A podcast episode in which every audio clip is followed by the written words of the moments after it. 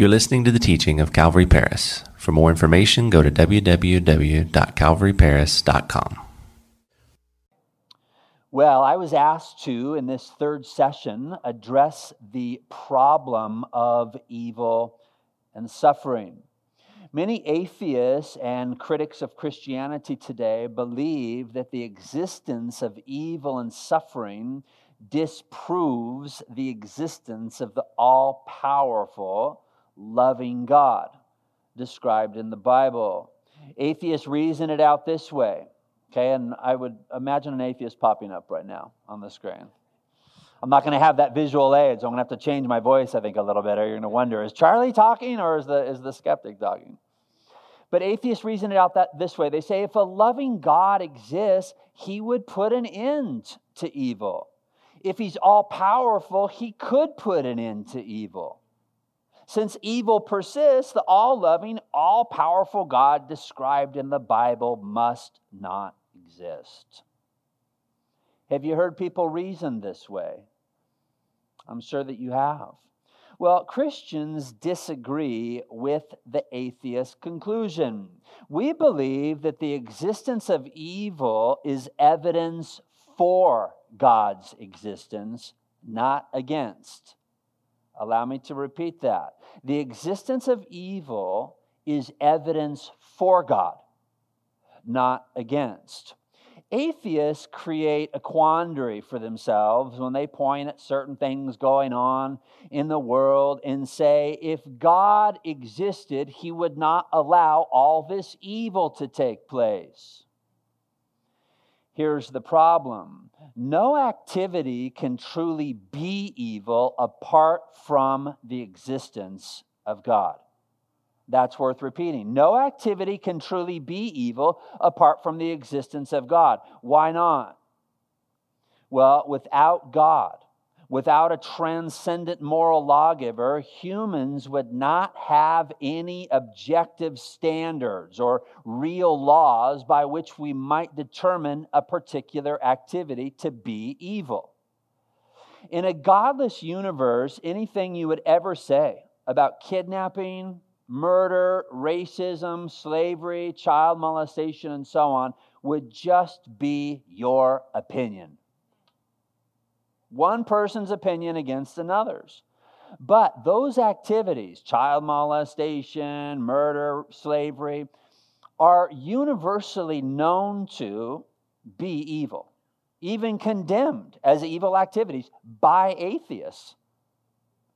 Well, the evilness of these activities verifies for us that there are actual objective moral boundaries or laws in the universe.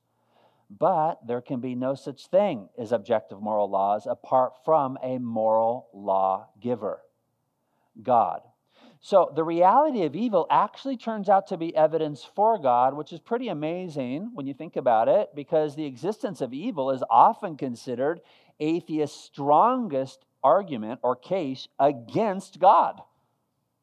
Yet, when carefully considered, it actually turns out to be evidence for God. Well, the skeptic says that's an interesting way to look at it, Charlie, but if God exists, he should put an end to the evil and suffering. I agree. And the Bible says he will. Just because God has not yet put an end to evil doesn't mean that he will not put an end to evil. Notice with me there in your Bibles again, Revelation chapter 21, verse 4. John the Apostle says that in the new heavens and on the new earth that God's going to create, that God will wipe away every tear from their eyes. There should be no more death there, nor sorrow, nor crying. There should be no more pain, for the former things have passed away. Aren't you looking forward to that? That day's coming. But it's going to happen according to God's schedule, not ours. Well, the skeptic says, great, but, but oh, why doesn't he just intervene right now and put an end to all the evil and suffering? Well, think this through with me. For God to put an end to evil and suffering, God would have to stop every act that causes any suffering to do that, he would have to stop all of those who cause the suffering. This would include anyone who's ever stolen anything, anyone who's ever hurt someone's feelings, liars, alcoholics, drug abusers, people who cheat on their taxes, bad drivers, bad cooks. That's not because the lunch had anything bad going on. No, the, the, the, food was great, but, but we could go on and on. That list of people that God would have to put a stop to for causing even a bit of the suffering would have about 7.7 billion names on it, wouldn't it? Wouldn't that mean he'd have to put a stop to you too? Haven't you caused at least a bit of the suffering that exists in the world? Surely you have.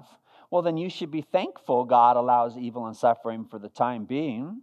God has not destroyed evil because he would have to destroy us. By permitting evil and suffering to continue for the time being, God is actually showing the world mercy. The Bible says in 2 Peter chapter 3 verse 9 that God is not slow to fulfill his promise. His promise to come again and judge the world. But the Bible says he is patient towards you, not wishing that any should perish, but that all should come to repentance. That's why God has not yet put a stop to evil. He's mercifully waiting for people to repent. If you want to see what it looks like when God finally says, okay, enough of the evil that causes so much of this suffering, read the book of Revelation, chapter 6 through 18. It involves judgment and death on a global scale. In the meantime, as God allows evil and suffering, He is working out much good in the midst of the suffering. Suffering people often turn to God and receive the kind of help they truly need a soul saving relationship with God Himself. And I'll talk more about how God works in and through suffering later. Now, the skeptic says, hold on a second here, Charlie. If God is the creator of everything, as Genesis 1 clearly says, and evil is something, then that means God is the creator of evil and cannot possibly be the loving God you all think he is, for surely a loving God would never create evil. That's a thought provoking objection. Let me ask you a question here this afternoon Is God the creator of everything? You're a well taught church. Some churches I speak at, someone will shout out, No. I think, Oh, no. Maybe I shouldn't ask that question. You're embarrassing your pastor. God is the creator of everything. For example, Colossians chapter 1, verse 16, speaking of Jesus, it says, For by him all things were created that are in heaven and that are on earth. That leaves us with a little dilemma. If all things were created by God, as this verse and others teach, does that mean that God also created evil? Well, let me ask you another question Is evil something? What is evil? Are there evil molecules or atoms floating around? Is evil some slimy goo that accidentally gets on people and causes them to do bad things? No, evil is not something you can touch. The Bible teaches that evil is not a thing that God created, but rather a departure from the way things ought to be. You want a good definition, biblically speaking, of what evil is? It's a departure from the way things ought to be, a nonconformity to God's will, a deviation from God's standards. So, yes, God is the creator of all things, but that doesn't mean God is responsible for the existence of evil because evil is not a thing. Well, the skeptic says if God's not directly responsible for the origin or existence of evil, then who or what is? Well, to answer the question concisely, people. Our relatives, Adam and Eve, the first man and woman that God made, were the first humans to depart from God's will. And we've been doing the same thing ever since. Don't think that you're going to show up in heaven someday and hunt down Adam and Eve, give them a lecture. the conversation would quickly turn back to you. What did you do? We're probably guiltier than they are of different sins. So the skeptic says, Charlie, you're saying that the Bible places the blame for evil at the feet of humans, not God? Right. But the skeptic says Genesis 1 says that everything God created was good. How could Adam and Eve have done that which is evil if they were truly good? How could that have happened? Well, in response to that, the Bible does say that everything God made was good. In fact, Genesis chapter 1, verse 31 says that everything God made was very good, and that included Adam and Eve. But we disagree with the skeptic's conclusion that good creatures are incapable of doing that which is evil. We believe that one of the good qualities God created mankind with was something the Bible calls free will. Freedom to choose between opposing options, morally speaking, is a good thing. God gave that kind of freedom to Adam and Eve, and He gives that kind of freedom to us as well. So, God created mankind with free will. Evil originated and continues today because of what free moral agents, humans, did and continue to do with their free will.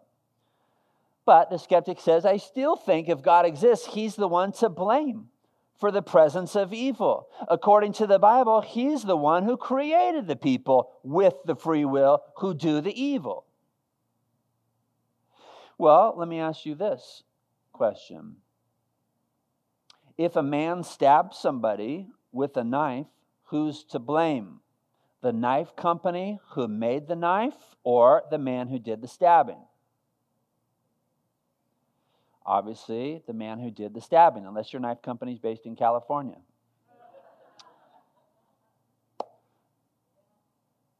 Well, just as the knife maker is not to blame for the misuse of the knife, we think the same is true when it comes to the presence of evil in the world. The world God made was very good. The sin, the evil, the suffering that's entered into it is the result of mankind's misuse of his freedom. Think of how much better life could be on the planet today, even after the fall if there were no criminals, corrupt politicians, racist gangs, iron fisted dictators, terrorists, wars, drug dealers, drunk drivers, absent parents, child molesters, schoolyard bullies, arsonists, and adulterers, just to mention a few of the people causing problems. Think of the billions of dollars that could then be invested in improving the quality of life for people all over the world if that money wasn't continually being spent fighting evil and sin. That kind of world is coming when Jesus returns and sets up his kingdom here on the earth. We look forward to that. Anyone ready for no more elections? A righteous king for a thousand years? Come, Lord Jesus. I'll take that any day. Now, some of you might be wondering, as a student of the Bible, and thinking, well, you know, Charlie, it seems to me that some of the evil and suffering in the world can be attributed to the work or the influence of the devil. Also, not just humans misusing their free will. And I would agree with that. I think a lot of the evil and suffering in the world probably could be rightly attributed to the work of Satan probably far more than we realize. 1 John chapter 5 verse 19 says the whole world lies in the power of the evil one. 1 John chapter 5 verse 19. Another translation says the whole world is under the sway of, the influence of the evil one. So Satan has a tremendous influence today on world affairs for evil. In John chapter 8, verse 44, Jesus said that the devil is a murderer and a liar. In John 10, verse 10, Jesus said that the devil comes to steal and kill and destroy. So then, in light of those verses, it's safe to conclude that some of the stealing, destruction, and murder that you see on the evening news is the result of his work, his influence. Well, Charlie, why does God allow him the power to do this? Well, there are a variety of reasons. I'm going to touch on some of them here in a few minutes, but I think it's important to point out that humanity is much to blame for Satan's successes in carrying out his wicked schemes. James chapter 4, verse 7 says, Therefore, submit to God, resist the devil, and he will, who knows the verse? Flee from you. Well, when people refuse to submit to God and resist Satan's temptations, they open themselves up, knowingly or unknowingly, to being his tools, his agents to accomplish the kinds of things he wants to accomplish in the world stealing, killing, destroying, and so on. The Bible even speaks of those in 2 Timothy chapter 2 verse 26 of those who've been taken captive by the devil Paul says quote to do his will. There are people out there today doing the devil's work. They've been deceived by him, taken captive, and now they are his tools. Nikolas Cruz, I hate to even say his name, probably shouldn't. A young man a couple of years ago who went into a school down in Florida and shot and killed 17 people. He said in an interview after he was arrested that he had been instructed by demons to do what he did. And it was interesting to watch the media kind of blow that off. They kind of scoff at that. They don't believe in the existence of demons often, you know, and maybe he's just trying to get out of what he did by blaming it on them. I don't think he was trying to get out of the blame. I, I think he was actually telling the truth, probably. I don't know for sure. Demons probably really did instruct him to do that. If he would have submitted his life to God and resisted the devil, Satan would have left him alone. So Satan is able to successfully carry out what he wants to do when we refuse to submit to God and resist the devil. So again, our misuse of the freedom God has given us is leading to all kinds of additional suffering that's going on in the world today. Well, the skeptic says if the evil and suffering in our world originated with mankind's misuse of freedom and continues because of our misuse of freedom, why didn't God just create a world without human freedom? That would have solved it all. Adam and Eve never would have sinned. That school gunman never would have shot up the school. They think that that's a viable solution. Why didn't God just make a different kind of world where there was no such thing as free will? Well, certainly God could have created a world with creatures that were wired, pre programmed to always do what God wanted them to do. But the relationships between the creatures and God would have all been void of love and meaningless to God. Why is that? Well, in order for meaningful, genuine, loving relationships to exist between God and people, people must be free. Free to love Him or free to hate Him. If there's no free will, love can't even exist.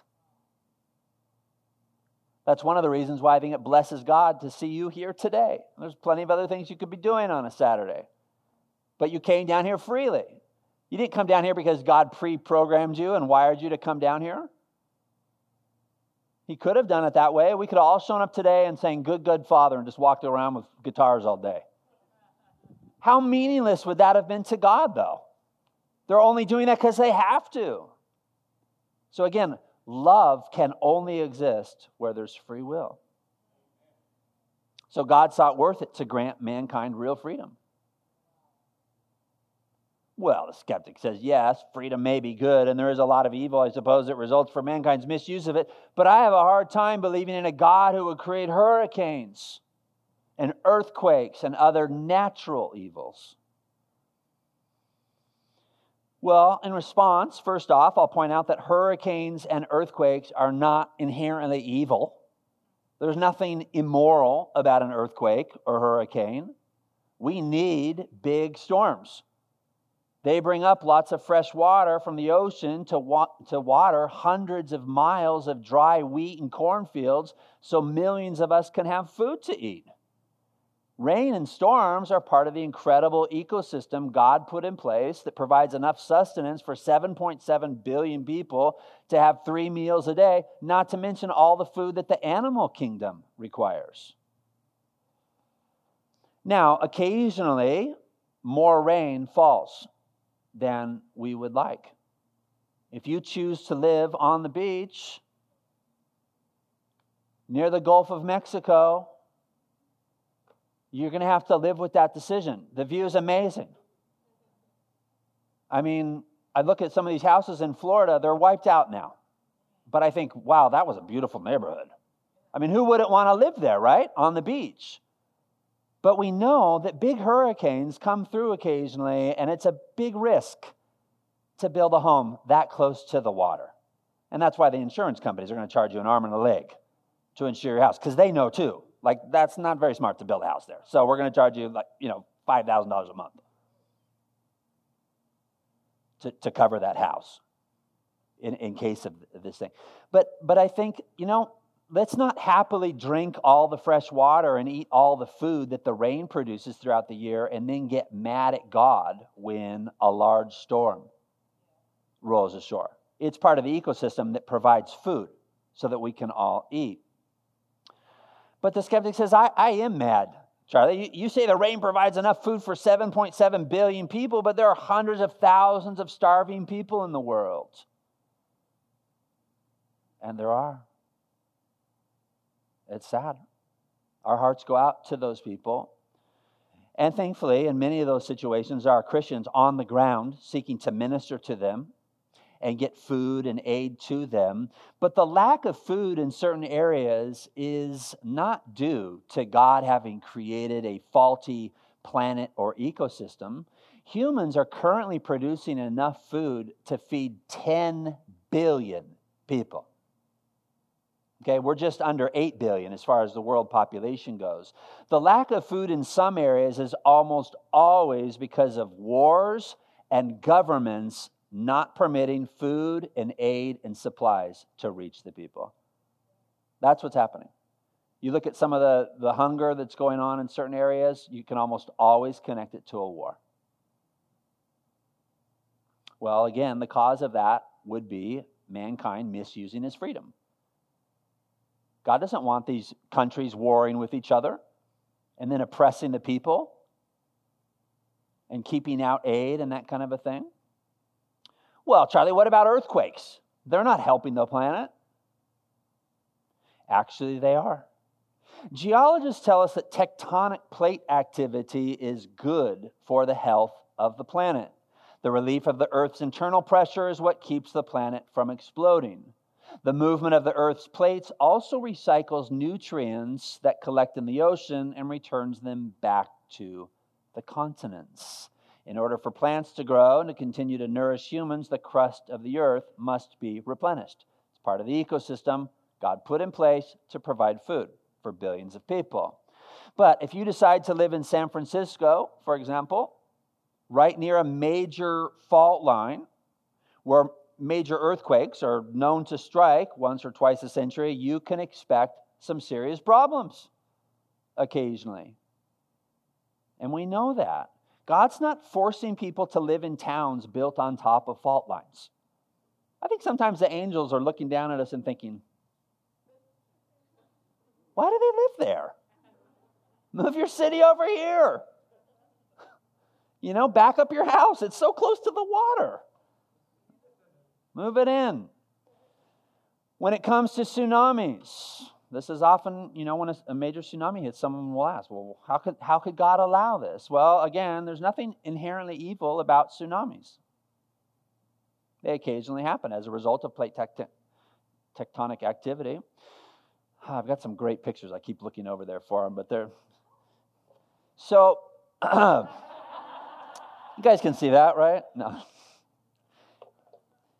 If you build a village right at sea level, you you can expect some serious problems once a century when, when a large wave rolls ashore. I don't think we should get angry with God when that happens. The skeptic says, but Charlie, even if the suffering that comes when buildings fall and cities flood is connected to the decisions we make and even our sin, couldn't God stop some of these events? He could. And I believe God does stop or prevent certain events.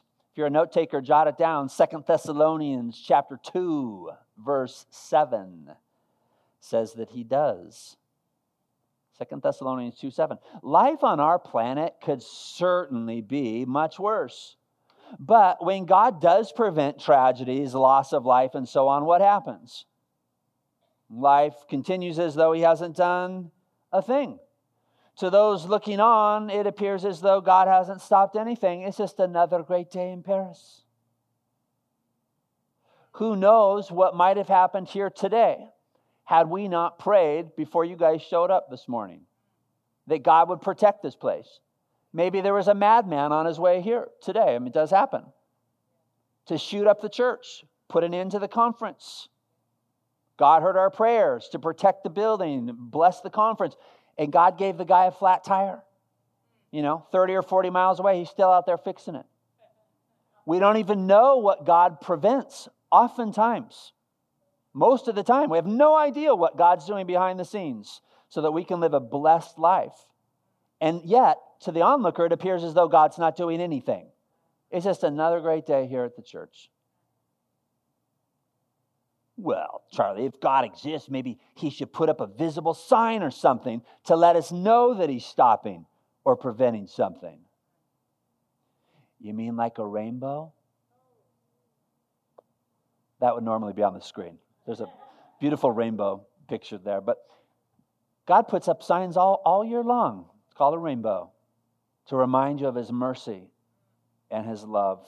And yet, what have we done with the rainbow today?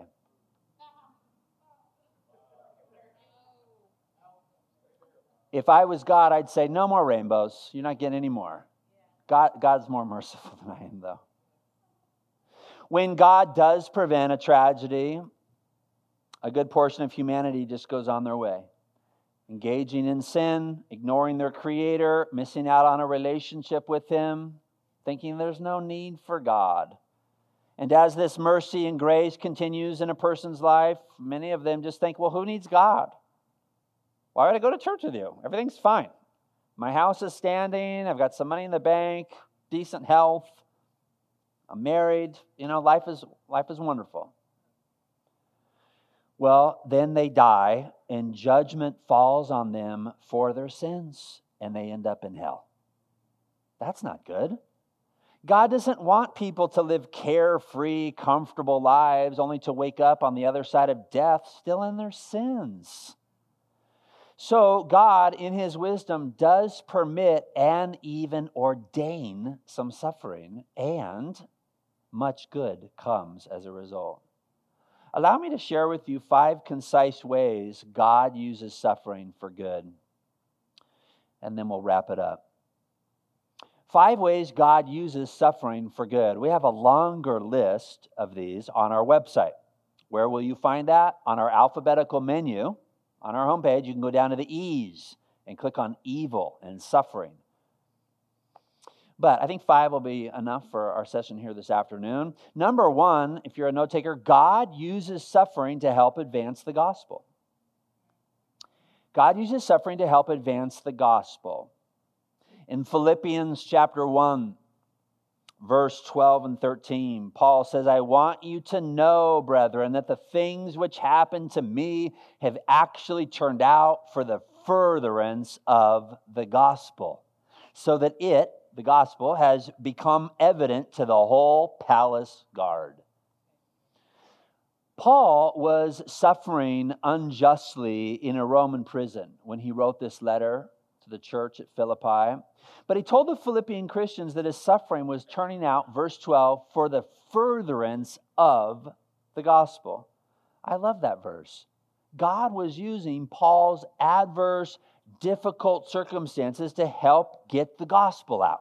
First to the prison guards and then to wherever it would spread from there. On another occasion, mentioned in Galatians chapter 4, verse 13, Paul said it was because of a bodily illness I preached the gospel to you the first time. Ever struggle with a bodily illness? If Paul had not been suffering, apparently, from some sort of bodily illness that required him to stop in the region of Galatia, the Galatians may have never heard the gospel. And Paul reminds them of that years later when he writes them. He says, It was because of a bodily illness I preached the gospel to you the first time. Apparently, if Paul had not come down with some sort of ailment, he, was, he wasn't stopping in Galatia. He had his plans, he was going over here. And God saw that, and God's probably looking down. He's like, well, who else is going to share the gospel with those people? There are not a lot of ambassadors of Christ out there right now. And Paul's going right by there, but he's not going to stop unless, all right, you know, give him a little something. So Paul comes down with some sort of physical ailment that requires him to stop there. The gospel goes forth, lots of people get saved, churches are planted. I think in God's eyes, it's far better that one man or woman suffer for a short time here in this life if it can accomplish the, save, the salvation of many souls that would suffer throughout eternity. So I want to ask you this question Are you suffering in some way? Do you find yourself going through some adverse circumstances? There may be people you love, people you've been praying for now for years, who may finally be drawn into a relationship with your Savior as a result of watching you walk through the valley that you're in with your great shepherd. They might find him to be attractive for the very first time because they look at you and they see the hope and the joy and the peace that you have, and they're putting themselves in your shoes mentally and they think, I could never handle what my Christian friend is going through the way they do. And they might, for the very first time, find a relationship with Jesus attractive enough to look into that more. A second way that God uses suffering for good. Number two, God uses suffering to draw prodigals back to himself. God uses suffering to draw prodigals back to himself. Many prodigal sons and daughters who would have continued walking away from the Lord have been drawn back to him through some adversity. You'll recall Jesus' story of the prodigal son in Luke chapter 15, and that it wasn't until the prodigal son found himself eating the food that the pigs ate that he finally came to his senses and went home to his father. The Bible says in 2 Corinthians chapter 7 verse 10, the sorrow that is according to the will of God produces a repentance without regret. Let me give you that verse again. 2 Corinthians chapter 7, verse 10. The sorrow that is according to the will of God produces a repentance without regret. That's interesting. That verse reveals to us that sometimes it is the will of God for you to suffer. Why? Well, because it often produces repentance, a turning away from sin that you will not later regret.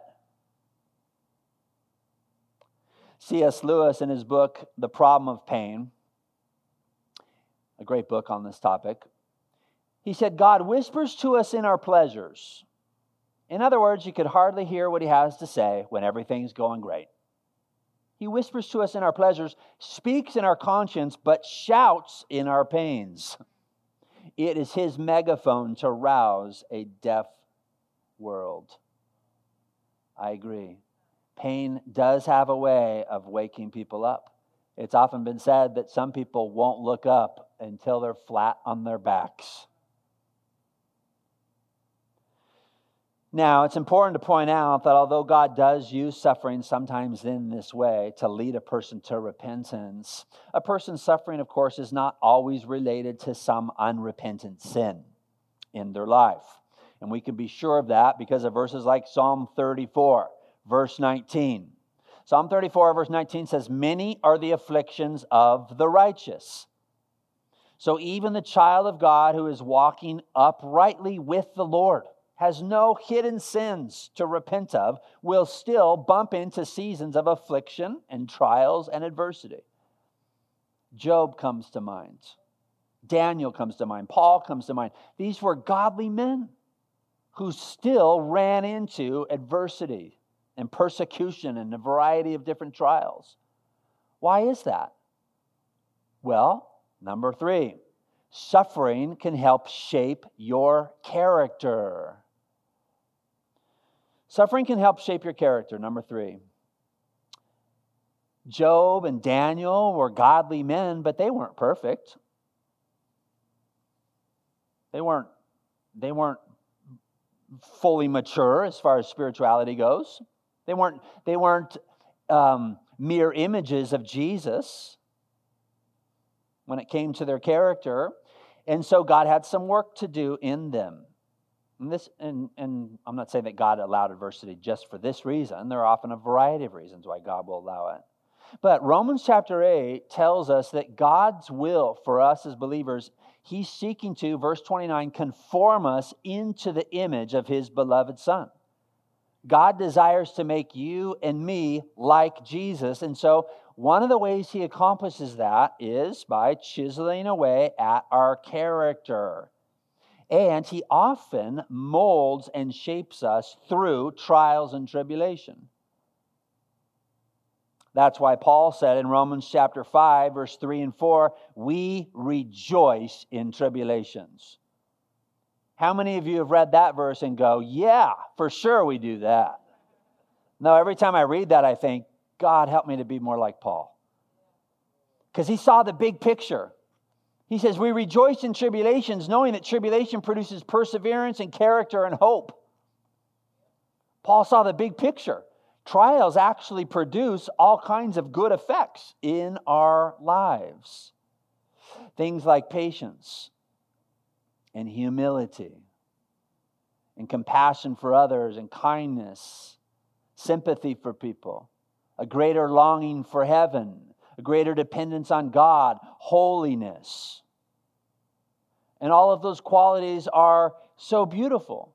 Think of the people that you've met in this life or here in this church who are kind and humble and compassionate and holy. Don't you love being around them? Aren't they, aren't they your favorite type of people to hang out with? Don't you want to be that kind of a person? I do. Well, it often takes adversity and trials to forge that kind of character. I wish it wasn't that way. I wish God could say, hey, Charlie, here's a new Ferrari. here's a house on the beach. Well, maybe not right on the beach. We already talked about that. Um, here's a winning lotto ticket. Okay? And I wish that as a result of that kind of a blessing, I could just be kind and humble and compassionate and have a great uh, dependence on the Lord. But think of the people who have all the world's wealth are they kind and humble, depending on God, compassionate and sympathetic towards others, longing for heaven? Often they're not. What if it was God's loving kindness that kept those worldly wealth, you know, that, that kind of stuff away from us? What if that would be the very ruin of you? The house on the beach, the money, the cars. I think when we get to heaven, we're going to think, God knew what he was doing with our life and our, our situation. How about number four? Suffering can help bring praise and glory to God.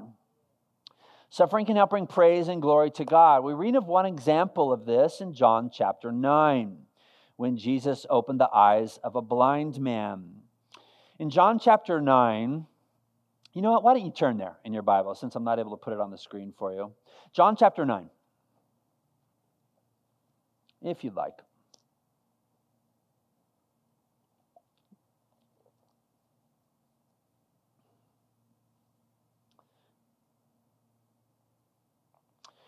We're going to see here, just in a brief reading of these couple of verses, that the disciples, people in the back in all the way in the first century, 2,000 years ago, struggled with the problem of evil and suffering, just like we do today.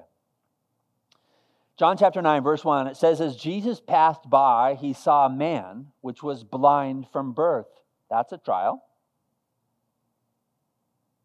Verse 2, and his disciples asked him, saying, Master, who did sin, this man or his parents, that he was born blind? Why the suffering, Lord? Jesus answered, Neither hath this man sinned nor his parents, but that the works of God should be made manifest in him. If you've read the rest of the account, you know that Jesus opened this man's eyes and he became a powerful witness to the fact that Jesus was the Son of God. But notice the passage again God providentially allowed this man to be blind from the time of his birth not because of any sin in his life or his parents' lives, but that the works of God should be made manifest in him. And friends, the same is true with your suffering. Your trial, your suffering sets the scene for God to do something amazing and bring glory, honor, and praise to Jesus as a result of that work. I think of what God did for years in and through the life of Corrie ten Boom after that horrific time of suffering in a Nazi prison camp. After the war was over and she was set free, the whole world wanted to hear Corrie ten Boom's story of how she survived years in a Nazi prison camp. And she got to travel around the world and share the gospel with hundreds of thousands of people. She was all over the news and TV and print media. Amazing. I think of the wonderful things God is doing in and through this young lady, Bethany Hamilton. After that horrific shark attack and the loss of her left arm at the age of 13, I think on the island of Kauai I have three daughters at home, and they have read her autobiography on her life. And it was sitting on our kitchen counter one day a couple of years ago, and I started reading some of it myself, and I found it fascinating. Bethany Hamilton's a great young Christian lady, great role model for young ladies, loves the Lord. She said something astounding. She said in her book that she would never trade back that shark attack. If she could, could have been God and redone her situation. She said, I never would have traded back. And so you wonder why. She goes on to explain. She says, I can put my arm around far more people today than I ever could have with both arms. Why? Because the world wants to hear her story. How did you survive that? How are you still a professional surfer? How are you still winning contests with one arm? She's amazing. But that adversity set the stage for her to have this powerful ministry glorifying the Lord now. Was it worth it? To her, absolutely. All right, number five, your suffering can help keep others from suffering. Your suffering can help keep others from suffering. An example in the Bible of this can be found in the life of Joseph in the book of Genesis. His brothers cast him into a pit and sold him as a slave down to Egypt, where he ended up in prison, wrongly accused of a crime he didn't commit. That's a serious trial. But years later, after God made Joseph second in command of the entire Egyptian empire, Joseph was able to say to his brothers in Genesis chapter 45, It was to save lives that God sent me ahead of you.